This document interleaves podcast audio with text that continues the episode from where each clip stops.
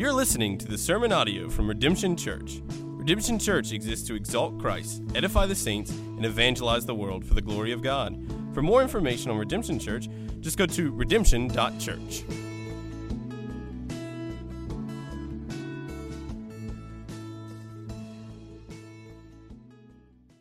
Amen. Amen. Well, good morning. Good to see everyone, and thank you for being here. And what a time of worship it's already been as we've sung together. Thank you, Chris and team, for, for leading us in song. But if you're a kindergartner or first grader, you are welcome to go off to Bible study with the Whaley family standing over here. And so hope you guys have a great time diving into God's Word together. And for the rest of us, I invite you to turn to the book of Leviticus. If this is your first time here with us, we've been working chapter by chapter through the book of Leviticus in the Old Testament.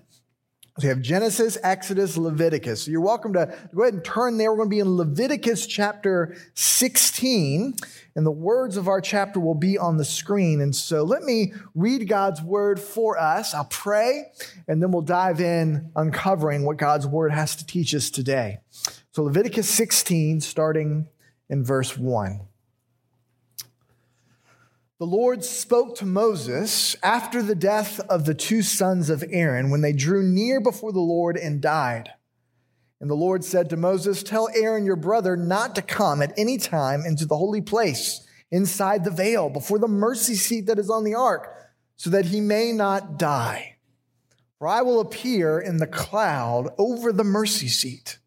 But in this way, Aaron shall come into the holy place with a bull from the herd for a sin offering and a ram for a burnt offering. He shall put on the holy linen coat and shall have the linen undergarment on his body. And he shall tie the linen sash around his waist and wear the linen turban. These are the holy garments. He shall bathe his body in water and then put them on. And he shall take from the congregation of the people of Israel two male goats for a sin offering and one ram for a burnt offering. Aaron shall offer the bull as a sin offering for himself and shall make atonement for himself and for his house. Then he shall take the two goats and set them before the Lord at the entrance of the tent of meeting. Meeting. And Aaron shall cast lots over the two goats, one for the Lord and the other for Azazel. And Aaron shall present the goat on which the lot fell for the Lord and use it as a sin offering. But the goat on which the lot fell for Azazel shall be presented alive before the Lord and make atonement over it, that it may be sent away into the wilderness to Azazel. Aaron shall present the bull as a sin offering for himself and shall make atonement for himself and for his house. He shall kill the bull as a sin offering for himself. And he shall take a censer full of coals of fire from the altar before the Lord, and two handfuls of sweet incense beaten small, and shall bring it inside the veil. And put the incense on the fire before the Lord, that the cloud of the incense may cover the mercy seat that is over the testimony, so that he does not die.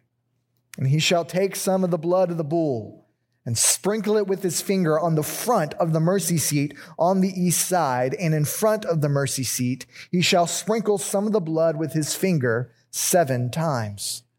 Then he shall kill the goat of the sin offering that is for the people, and bring its blood inside the veil, and do with its blood as he did with the blood of the bull, sprinkling it over the mercy seat and in front of the mercy seat. Thus he shall make atonement for the holy place because of the uncleanness of the people of Israel and because of their transgressions, all their sins. And so he shall do for the tent of meeting, which dwells with them in the midst of their uncleanness. No one may be in the tent of meeting from the time he enters to make atonement in the holy place until he comes out and has made atonement for himself and for his house and for all the assembly of Israel. Then he shall go out to the altar that is before the Lord and make atonement for it, and shall take some of the blood of the bull and some of the blood of the goat, and put it on the horns of the altar all around. And he shall sprinkle some of the blood of it with his finger seven times, and cleanse it, and consecrate it from the uncleanness of the people of Israel. And when he has made an end of atoning for the holy place and the tent of meeting and the altar, he shall present the live goat. And Aaron shall lay both his hands on the head of the live goat and confess over it all the iniquities of the people of Israel and all their transgressions, all their sins. And he shall put them on the head of the goat and send it away into the wilderness by the hand of a man who is in readiness. The goat shall bear all the iniquities on itself to a remote area, and he shall let the goat go free in the wilderness. Then Aaron shall come into the tent of meeting, and shall take off the linen garments that he put on when he went into the holy place, and shall leave them there. And he shall bathe his body in water in a holy place, and put on his garments, and come out and offer his burnt offering and the burnt offering of the people, and make atonement for himself and for the people. And the fat of the sin offering he shall burn on the altar. And he who lets the goat go to Azazel shall wash his clothes and bathe his body in water, and afterward he may come into the camp. And the bull for the sin offering and the goat for the sin offering, whose blood was brought in to make atonement in the holy place, shall be carried outside the camp. Their skin and their flesh and their dung shall be burned up with fire. And he who burns them shall wash his clothes and bathe his body in water, and afterward he may come into the camp. And it shall be a statute to you forever that in the seventh month, on the tenth day of the month, you shall afflict yourselves and shall do no work, either the native or the stranger who sojourns among you. For on this day shall atonement be made for you to cleanse you. You shall be clean before the Lord from all your sins. It is a Sabbath of solemn rest to you, and you shall afflict yourselves. It is a statute forever. And the priest who is anointed and consecrated as priest in his father's place shall make atonement, wearing the holy linen garments. He shall make atonement for the holy sanctuary, and he shall make atonement for the tent of meeting and for the altar, and he shall make atonement for the priests and for all the people of the assembly. And this shall be a statute forever for you, that atonement may be made for the people of Israel once in the year because of all their sins. And Aaron did as the Lord commanded Moses. This is the word of the Lord. Let's pray. Father, as we come to the literary center and climax of the book of Leviticus, Father, we pray that you would help us to see our need, our problem, that we are sinners, defiled and unclean Lord, who desperately need atonement. And Father, as we look at your solution to that problem, as you graciously provide atonement for sinners like us, Father, we pray that you would help us to see how this day in Israel's annual calendar, the Day of Atonement, points forward to the final and complete atonement that has been provided for us in the ministry and sacrifice of Jesus Christ. Father, we pray, Lord, that you would inflate our hearts with love and gladness and thanksgiving over your grace of atonement that you've given us in Jesus Christ. Spirit, we pray that you would fill our hearts and our minds with the love of Jesus.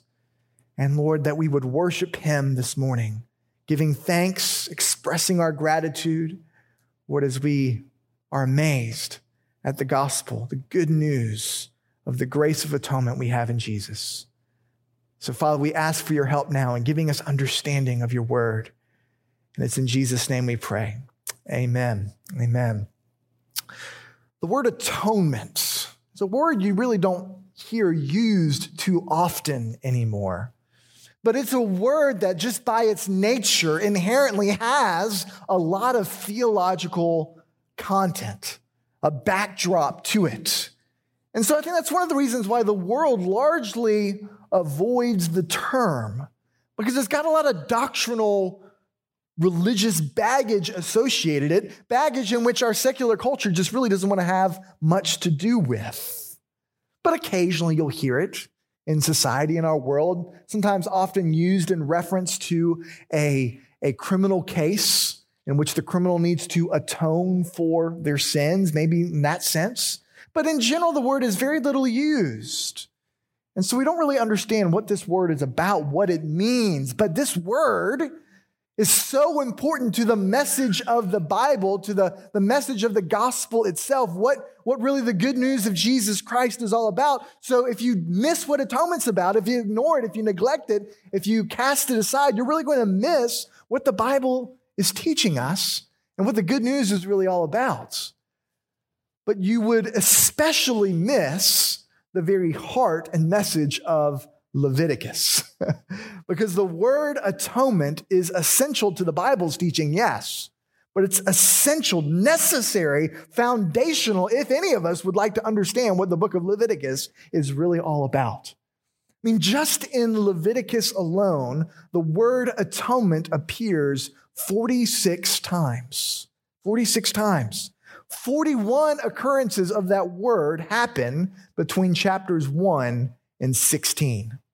The whole first half of Leviticus has been building up to this day of atonement in Leviticus 16. The frequency of the word tells us so.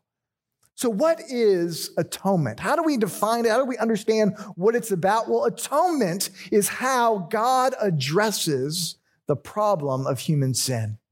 It's how God addresses the problem of human sin. Because in our sin, we have a broken relationship with God. And so atonement is how God, by his own grace, by his own initiative, mends and restores that relationship between sinful humanity and brings them into his holy presence.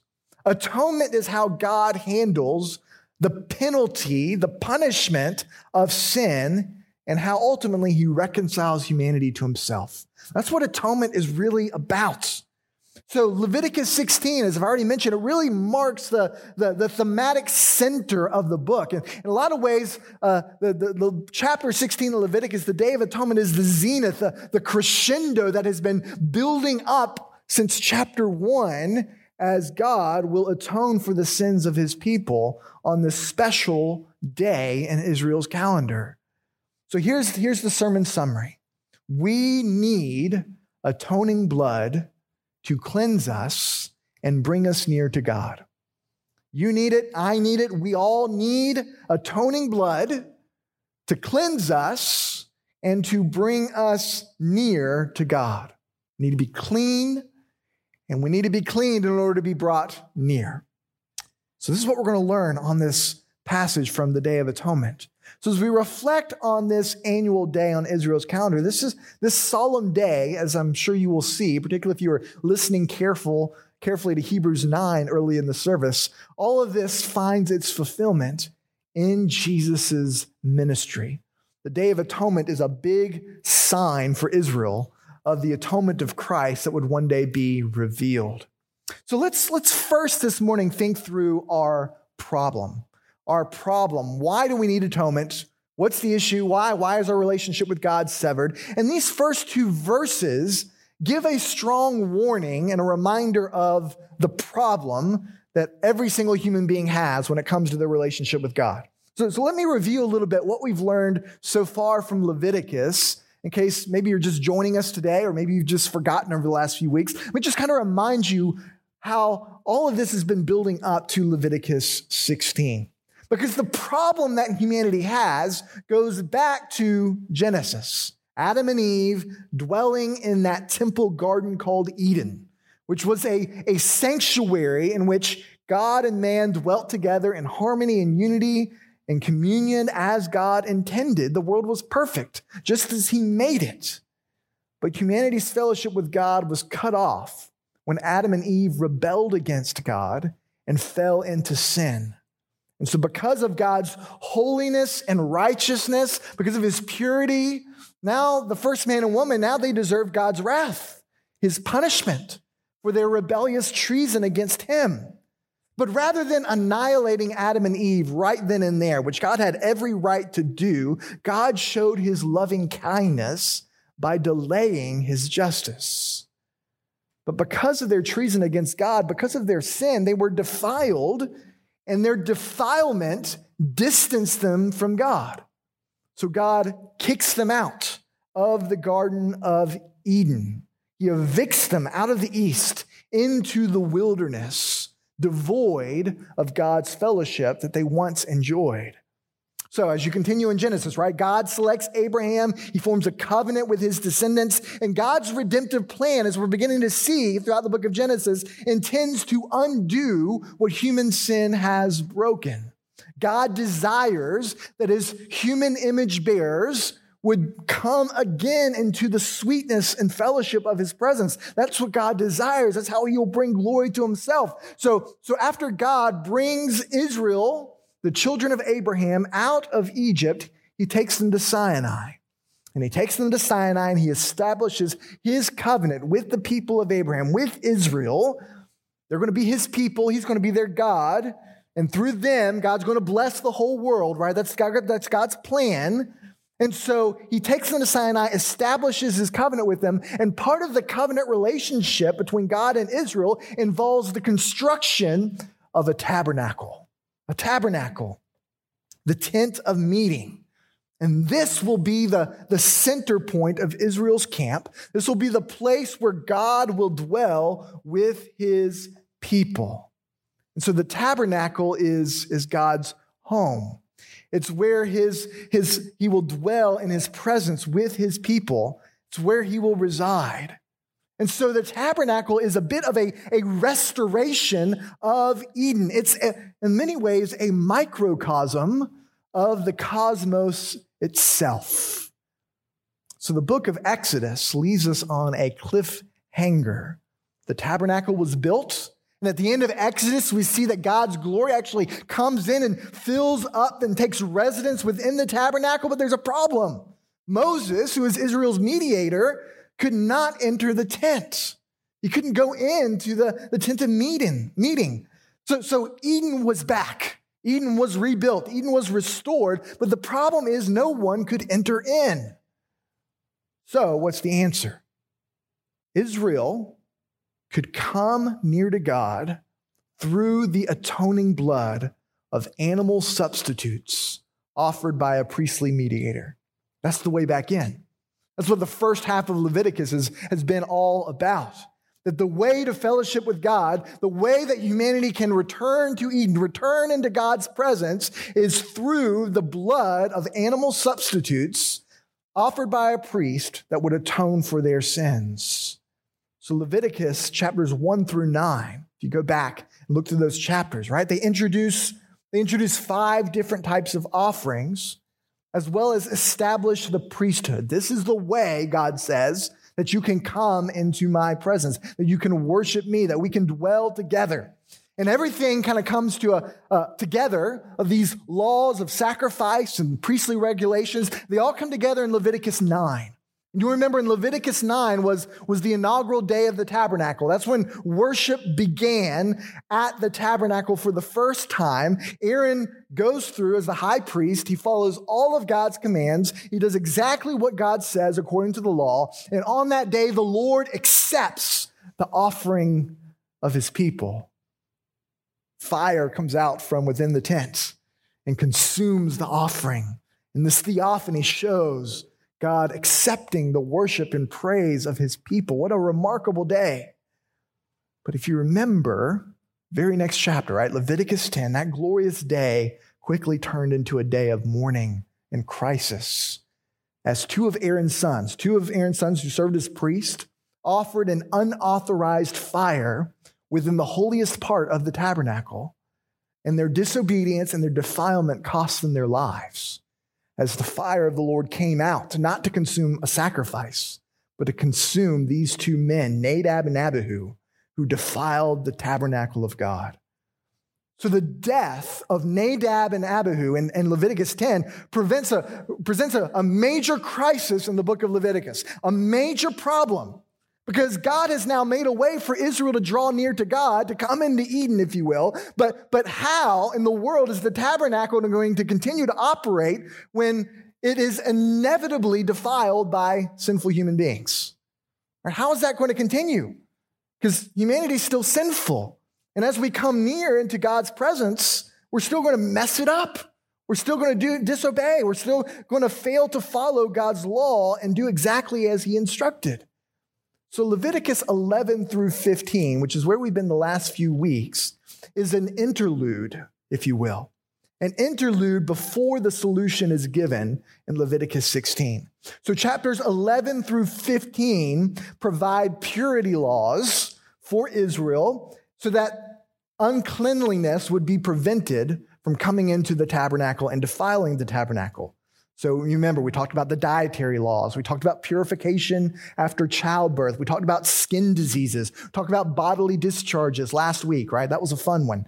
Uh, and so, so these laws, all these laws that God's giving in 11 through 15, they're, they're to help prevent defilement from coming onto the tabernacle itself.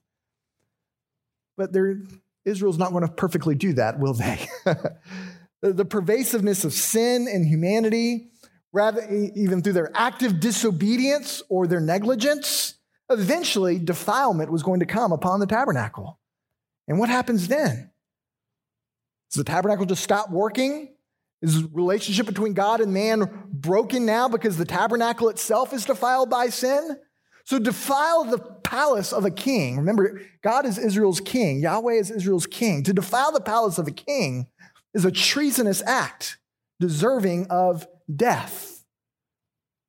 But the tension of Leviticus 10 finds its resolution in Leviticus 16, the chapter before us. Notice, notice how Leviticus 16 opens up. Look at verse 1, how it harkens back to chapter 10. The Lord spoke to Moses after the death of the two sons of Aaron when they drew near before the Lord and died. This is the solution to Nadab and Abihu. This is, this is how God is going to remedy their defilement of the tabernacle, not just by failing to obey Levitical law, but by dying in the tabernacle, thereby corrupting the tabernacle through their corpses, right? The defilement of their, their bodies. How is God going to restore the tabernacle and remove the defilement that would come upon the tabernacle? So, so though God longs to be near his people, our sin makes that relationship very dangerous. In God's presence, there is life, there is joy, there is satisfaction, there, there is fulfillment, but our sin makes it dangerous to approach Him because in our sin, we could intentionally or even accidentally defile His home, His name, His goodness, His purity. And we're beginning to see in Leviticus the limits of the tabernacle system. Because the tabernacle system is but an intermediary step that points towards God's ultimate solution in Christ Jesus. And the tabernacle exposes two big problems that still exist even back in Genesis chapter 3 in the fall. Two big problems that still exist that, that the tabernacle has not remedied yet. The first one is distance is distance. The tabernacle was designed to communicate separation and distance between humanity and God. If you look at the architecture of it, that, that's what it's intended to communicate. Because an ordinary Israelite, if you're just an ordinary Jewish citizen, right, of the, of the people of Israel, you could only enter into the outer courts of the, of the tabernacle to bring sacrifices. And as you moved into the gates, you would see from east to the west side of the tabernacle, you would see the tent of meeting. And only a priest could go into the tent of meeting. You weren't allowed to go in there. But yet, even within the tent of meeting, there was a sealed off section with a veil covering it. This was the, the entrance into the Holy of Holies, the, the inner sanctum, the most holy place where God's presence dwelt thickest. And within this Holy of Holies was the, the Ark of the Covenant. And on top of the covenant was the mercy seat marked by two golden cherubim. And that's where the presence of God resided right over the tabernacle, uh, right over the ark. So Nadab and Abihu's error was most likely going into that place unauthorized into that forbidden area. So Leviticus 16:2 warns Aaron of, of the, the, the problem, right? Look at Leviticus 16, verse 2. God warns Aaron, tell Aaron, your brother, not to come at any time into the holy place inside the veil before the mercy seat that is on the ark, so that he may not die. For I will appear in the cloud over the mercy seat. You see, the day of atonement as God's getting ready to tell Aaron, this is the only time even the high priest, the representative of Israel, only he could enter into the Holy of Holies, and only that once a year could he enter into that place. Even the high priest was severed from the constant access to God's presence in the throne room. There's distance. And there's distance between us and God because of our sin. Because of our sin, because of your sin, because of my sin, there's a, a chasm of separation between us and God, a chasm that none of us can cross. We cannot come near to God lest we die. So we were designed for fellowship with God. We were designed for intimacy with Him, but our sin severs that fellowship. That's the problem. We are sinners, distanced from God, and cut off from the presence of His fellowship where there is joy, life, and satisfaction. So the distance is a big problem. But the other problem, secondly, is defilement.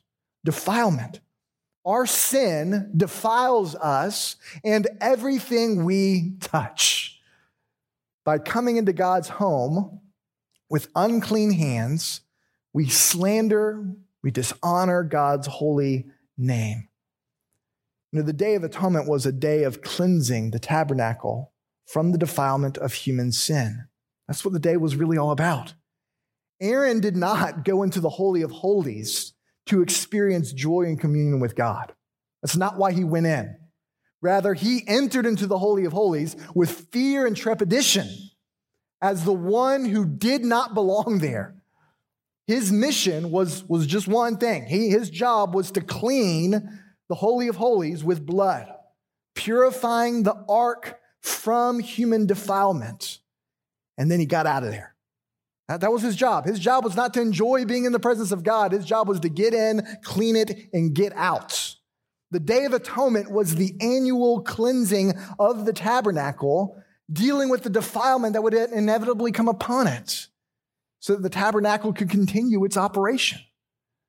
You see, the Day of Atonement was an annual reminder for Israel of the problem, of the problem of human sin, that we are distant from God and that we defile his home and we are not welcomed there. So the Day of Atonement was a solemn day. It was a day of affliction, Leviticus 16 calls it. A day in which Israel would come face to face with their defilement, with their sin, with their need, with their problem. And that, if it wasn't for God's grace in providing atonement for their sins, they too would be cut off, severed, and destroyed for their sin. You see, like, like Israel, we as sinners have the same exact problem. Our sin defiles us and distances us from the God we were designed to have fellowship with. And if it wasn't for God and His initiative and His grace, we too would be lost in our sin. We would be condemned in God's judgment, and we would be eternally separated from God in a place called hell. There is separation, there is distance, there is wrath. The Day of Atonement highlights and exposes our problem. But the Day of Atonement also shows us God's solution to that problem. That leads to the second aspect God's solution. God's solution, verse 3 through 28. So now that we've identified our problem, we can now see God's solution. And this solution that God gives to Israel foreshadows the ultimate solution of Christ Jesus in the Day of Atonement. So, so what actually happened on the Day of Atonement? What, what actually goes on in this special day? Well, the day began with Aaron's preparation, the text tells us. Aaron would take off his high priestly garb. And you remember that his high priestly garb was, was pretty ornate, kingly, regal, if you will. But he would take off that high priestly garb and he wore just a plain linen garment, nothing fancy. And after bathing himself, he would put on these, these humble clothes clothes of a servant, clothes of, of brokenness, clothes of mourning over sin to show humility as he would enter into God's presence. So Aaron offered a bull as a sin offering for himself and for his household. And then he took two goats from the people and he cast lots to determine which goat served which function. So one of the goats would be offered to the Lord, and the other goat would be offered to Azazel. Now, the ESV just transliterates this word from the Hebrew, as its meaning is a, is a bit uncertain.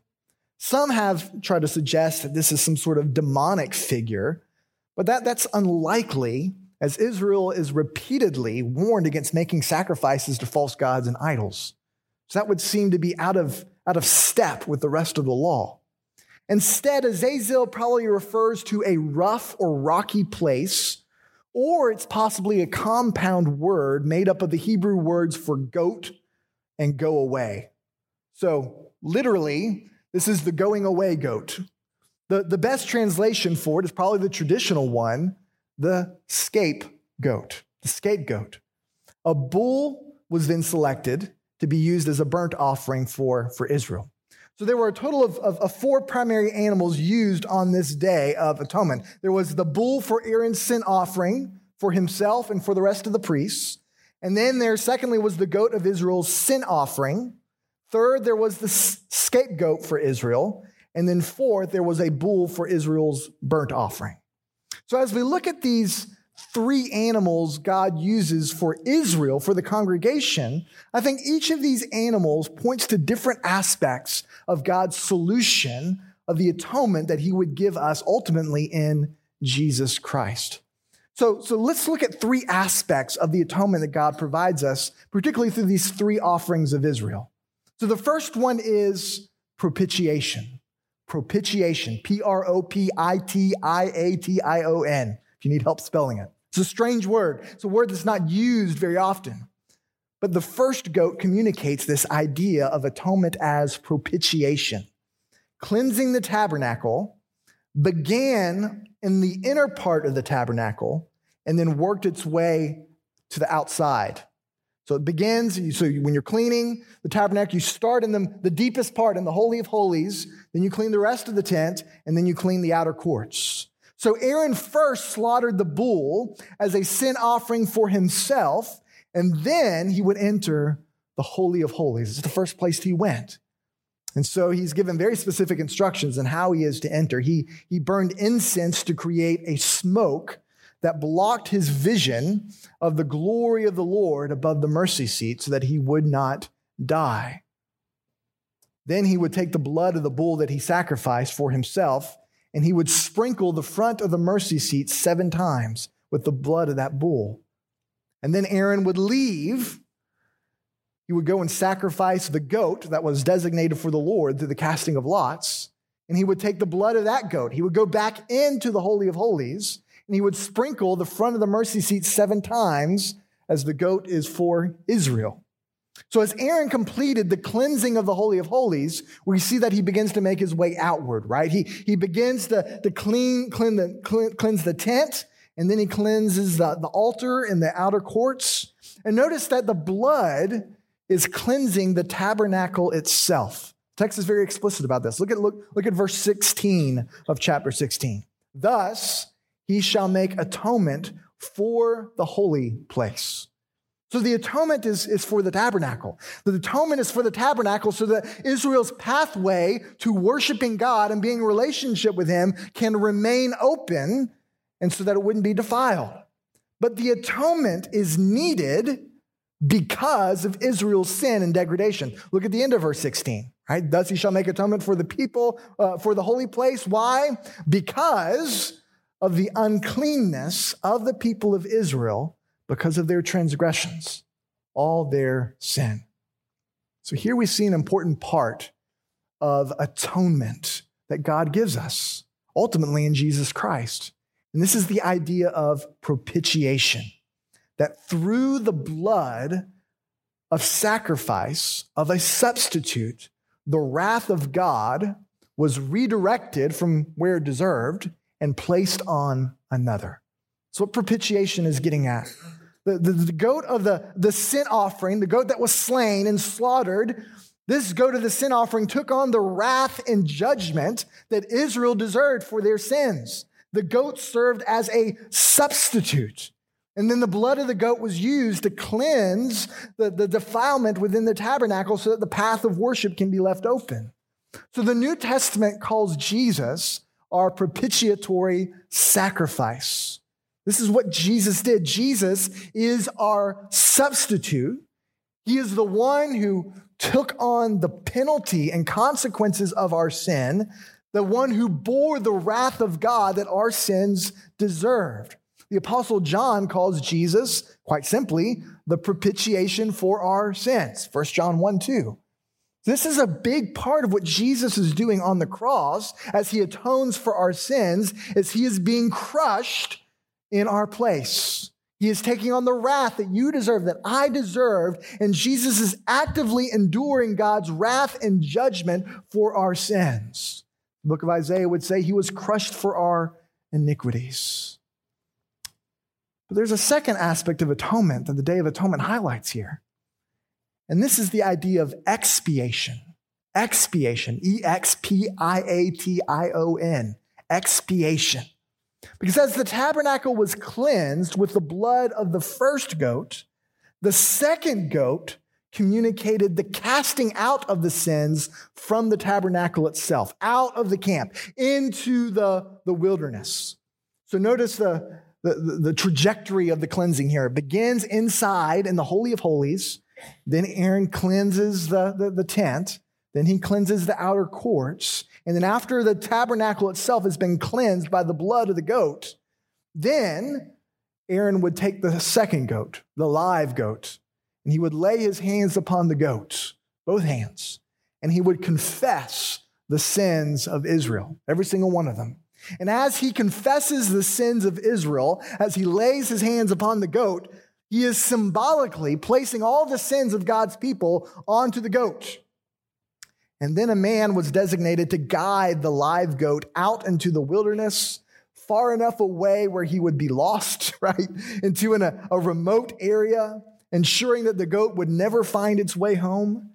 And then he would release the goat into the wilderness. And as the goat was released into the wilderness, so did it take the sins of God's people with it. So, this is a second aspect of atonement, of what Jesus has done for us expiation. Expiation is the removal of sin from our accounts.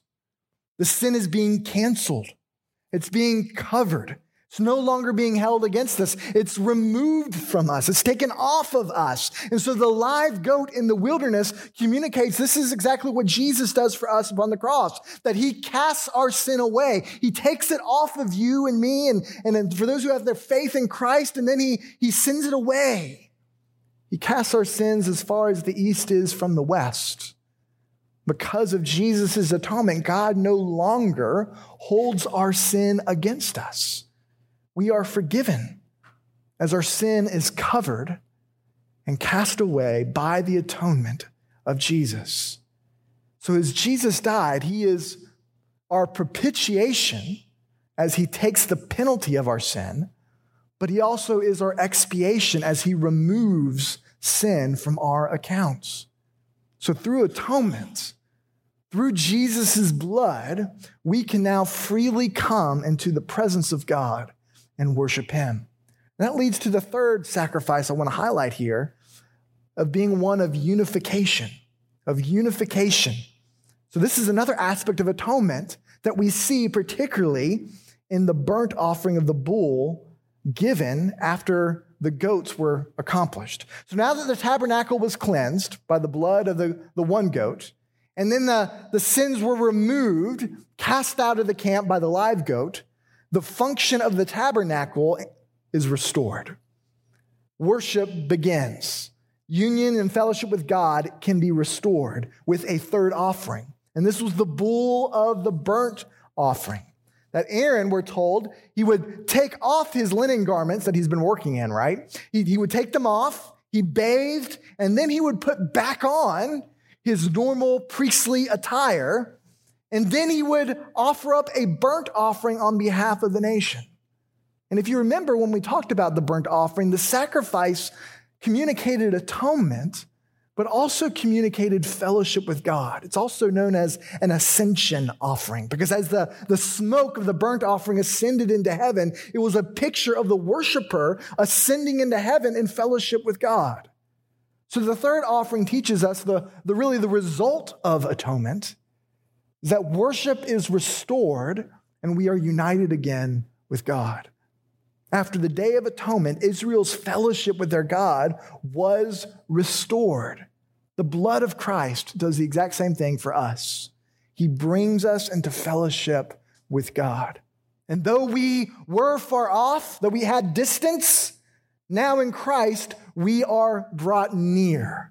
Though we were defiled and unclean, now because of the blood of Christ we are cleansed and we can be united in Him and we can have fellowship with the God who made us, who saves us, and who desires us to fellowship with him. You see, as we look at the mission and ministry of Jesus, we see that Jesus is the ultimate solution. Because the Day of Atonement points us forward to a greater need that we have, the solution to God's problem, to the problem God is trying to solve. Because the tabernacle doesn't fully resolve it, does it? The Day of Atonement doesn't really fully resolve the problem of distance and defilement because access to the inner sanctum is still barred. Right? Aaron can only go in there once a year. They, they, they can have fellowship with God, but it, it's not the, to the extent and deepness and richness as God designs and desires. We cannot enter into the Holy of Holies. And not only that, but defilement had to keep coming back. And so Israel had to do the Day of Atonement year after year. Every year, they would need to do this ceremony, this Day of Atonement again to deal with the problem of sin. But as we look to Jesus, we see that Jesus provides the final solution to the problem of sin and fulfills the purpose of the Day of Atonement. And that leads, thirdly, to our remembrance. Our remembrance. You see, the very end of chapter 16 reminds us that, that Israel is to observe this day of atonement every year on the seventh month on the 10th day. They're to do this annually. The Day of Atonement, or Yom Kippur, as, as it's called today, is observed by the Jewish people, usually in September or October each year, depending how the calendar falls. And the day is one in which the text says the people are to afflict themselves in verse 29. Afflict themselves and fasting and mourning and grief due to their sin. And when the tabernacle stood, and then ultimately the temple, each year the high priest did this. He would go into the most holy place, he would cleanse it by atoning blood. Each year, atonement had to be given again and again and again. Every year, Israel celebrated this holiday, this, this festival, this, this important day in their year. It was a reminder a remembrance of their sin, of the need for atonement, of their need for God's grace if they would ever to be together with their God. So, just like most of Leviticus, the Day of Atonement is anticipated and fulfilled in the ministry of Jesus. And the author of Hebrews makes this connection between the Day of Atonement and Jesus' death on the cross explicit in Hebrews 9, the passage we read earlier this morning, the author shows us that, that Jesus is the high priest who entered into the tabernacle of heaven and who purifies us by his blood, not temporarily, but permanently. Let, us look at Hebrews chapter 9, verse 23 through 28. And you're welcome to turn there in your Bibles if you like. Should be on the screen. Hebrews 9, starting in verse 23. Let's read what the author of Hebrews has to say. Thus, it was necessary for the copies of the heavenly things to be purified with these rites. But the heavenly things themselves with better sacrifices than these. For Christ has entered not into holy places made with hands, which are the copies of the true things, but into heaven itself now to appear in the presence of God on our behalf. Nor was it to offer himself repeatedly as the high priest enters the holy places each year with blood not his own, For then he would have to have had to suffer repeatedly since the foundation of the world. But as it is, he has appeared once for all at the end of the ages to put away sin by the sacrifice of himself.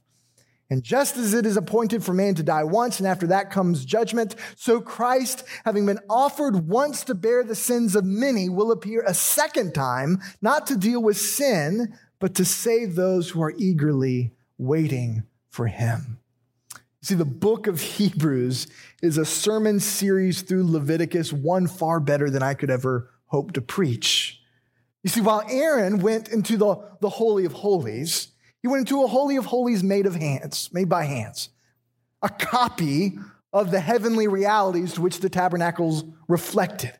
And as Aaron went into the Holy of Holies, he did so with fear and trembling, with blood and bathing.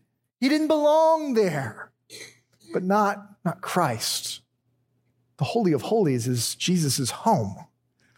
It's where he belongs. It is where he has dwelt for all of eternity.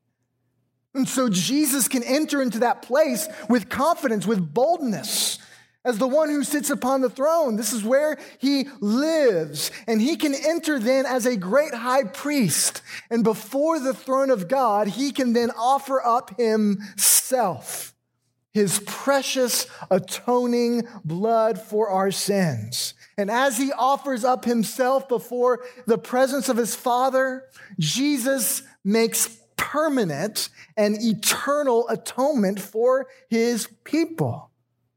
See, Jesus had no need to offer himself repeatedly.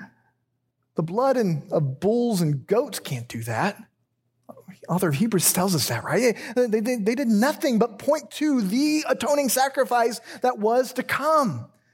Their blood didn't, couldn't, wasn't pure enough or righteous enough to actually deal with the penalty of sin. It had to be the blood of God's own son. And so Jesus didn't need to go in year after year, even back in eternity past, to, to sacrifice himself, to suffer. Rather, he just had to do it once. And the atonement that he made upon the cross is once and for all. The death of Christ has atoned all the sins of God's people. He has put sin away by the one sacrifice of himself. So the day of atonement finds its fulfillment in the high priestly ministry of Jesus Christ. We have a high priest who, by his pure and blameless blood, atones for our sins. So Jesus propitiates divine wrath for sin. He's our substitute. He bears our penalty, but He is our expiation as well. He is driving our sin far away. He's removing it from our account, and He is our unification.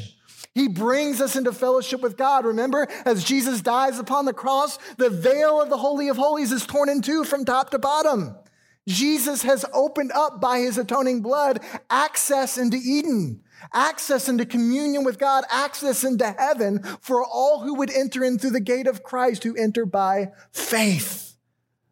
So have you trusted in this Jesus, this high priest, this atoning sacrifice, who by his love and grace and mercy and compassion has provided atonement for all who might believe? You see, the way of God is open to you this morning you can have access to God in a way that Aaron and the high priest of Israel never had. You can turn from your sin. And in humiliation, I urge you to fall on your face and call unto Jesus this morning for salvation because Jesus has borne your sin. Trust in Jesus as your Savior, as your Lord, as your God, who by his grace has made atonement for your sins by the blood of his only begotten Son. Church, may we never forget, never forget what Christ has done for us. The day of atonement is no more. It's no more. The final Yom Kippur is not this year. It was 2,000 years ago on Good Friday. That was, the, that was the only, the last day of atonement. There's no more need for blood sacrifices, for a scapegoat, for a goat to be slaughtered, for a bull to be offered. No, Jesus was that sacrifice. And as he died on Golgotha's hill, he made atonement for his people, past, present, and future, for all of eternity. And so now, because of Jesus and how he's fulfilled this day, we can now approach his holy throne without fear and trembling, but with confidence, knowing that we will be welcomed before the Holy of Holies into the presence of God not because of our righteousness, not because of our goodness, but because of Jesus' righteousness that has been credited to us by faith. Church, now, if you're in Jesus, you can boldly approach the throne of grace. The atonement that Jesus has given you is a perfect and permanent atonement. But like Israel, we cannot forget. We cannot forget our need and God's provision of atonement. That's why God had Israel do this year after year because they needed it, but He wanted them to remember their sin and their need for a substitute. And even though the Day of Atonement is fulfilled, we cannot forget what Christ has done. We too must remember. So as we take the Lord's Supper each week, we do so as Jesus commanded us to do, to take the Lord's Supper till he comes again. But we do so, Jesus tells us, in remembrance of him, remembering the sacrifice of Jesus. The bread and the cup, they fill up our imagination and fuel our collective memory together as God's people as we rehearse and recall the precious gospel truths that are being heralded this day from Leviticus 16 because the atoning blood of Jesus Christ has cleansed us. It has brought us near into the very presence of God. Let's pray together. Father, we are so grateful that because of Jesus, because of his blood, because of his atoning sacrifice upon the cross, Lord, that he took on our wrath, our penalty, our sin that we deserved but Lord, that He also removes that sin. He expiates it. He casts it away. And Lord, that by the atoning blood of Jesus, our sin is not just propitiated and expiated, but Lord, that we are now united to you by faith in Jesus Christ. And Lord, now we have free access into the Holy of Holies because Christ has opened the way. Father, I pray for, for anyone in this room who doesn't know Jesus Christ who have yet to put their faith in him, Lord, I pray, Lord, that they would see the condition that they are in. Or that by your Spirit's help, that you would help them to recognize their problem. It's the same problem all of us have that we are sinners who are defiled and who are distant and separated from you, God. But Lord, you are loving and rich in mercy and kind and patient. And in your compassion, and in your zeal for your own glory, you sent your son, Jesus, to be our sacrifice, so that by his blood we might be cleansed and brought near into your presence. Father, I pray that anyone who is defiled and distant from you this morning, Lord, that you would do a work in their heart, that you would open up their eyes to see the, the realities of their sinful state, but Lord, that they would not hesitate to fall on their knees, to call out to you in faith this morning, Lord, that you would save them from their sins and so cleanse them and bring them near. Father, would you save those who are lost this morning? And God, I pray for those of us who have been cleansed. Lord, help us to remember that we didn't cleanse ourselves. We didn't bring ourselves near. Lord, Jesus' blood did that for us. And so, Father, as we prepare to remember the Day of Atonement on Good Friday, as we take the cup, as we drink, as we, as we eat the bread, Lord, we pray that you would fill our memory and remember and cause us to express in great thanksgiving to Jesus Christ for what he has done. So, Father, Holy Spirit, we pray that you would magnify Jesus Christ as we worship him now. And it's in Jesus' name we pray. Amen. Amen.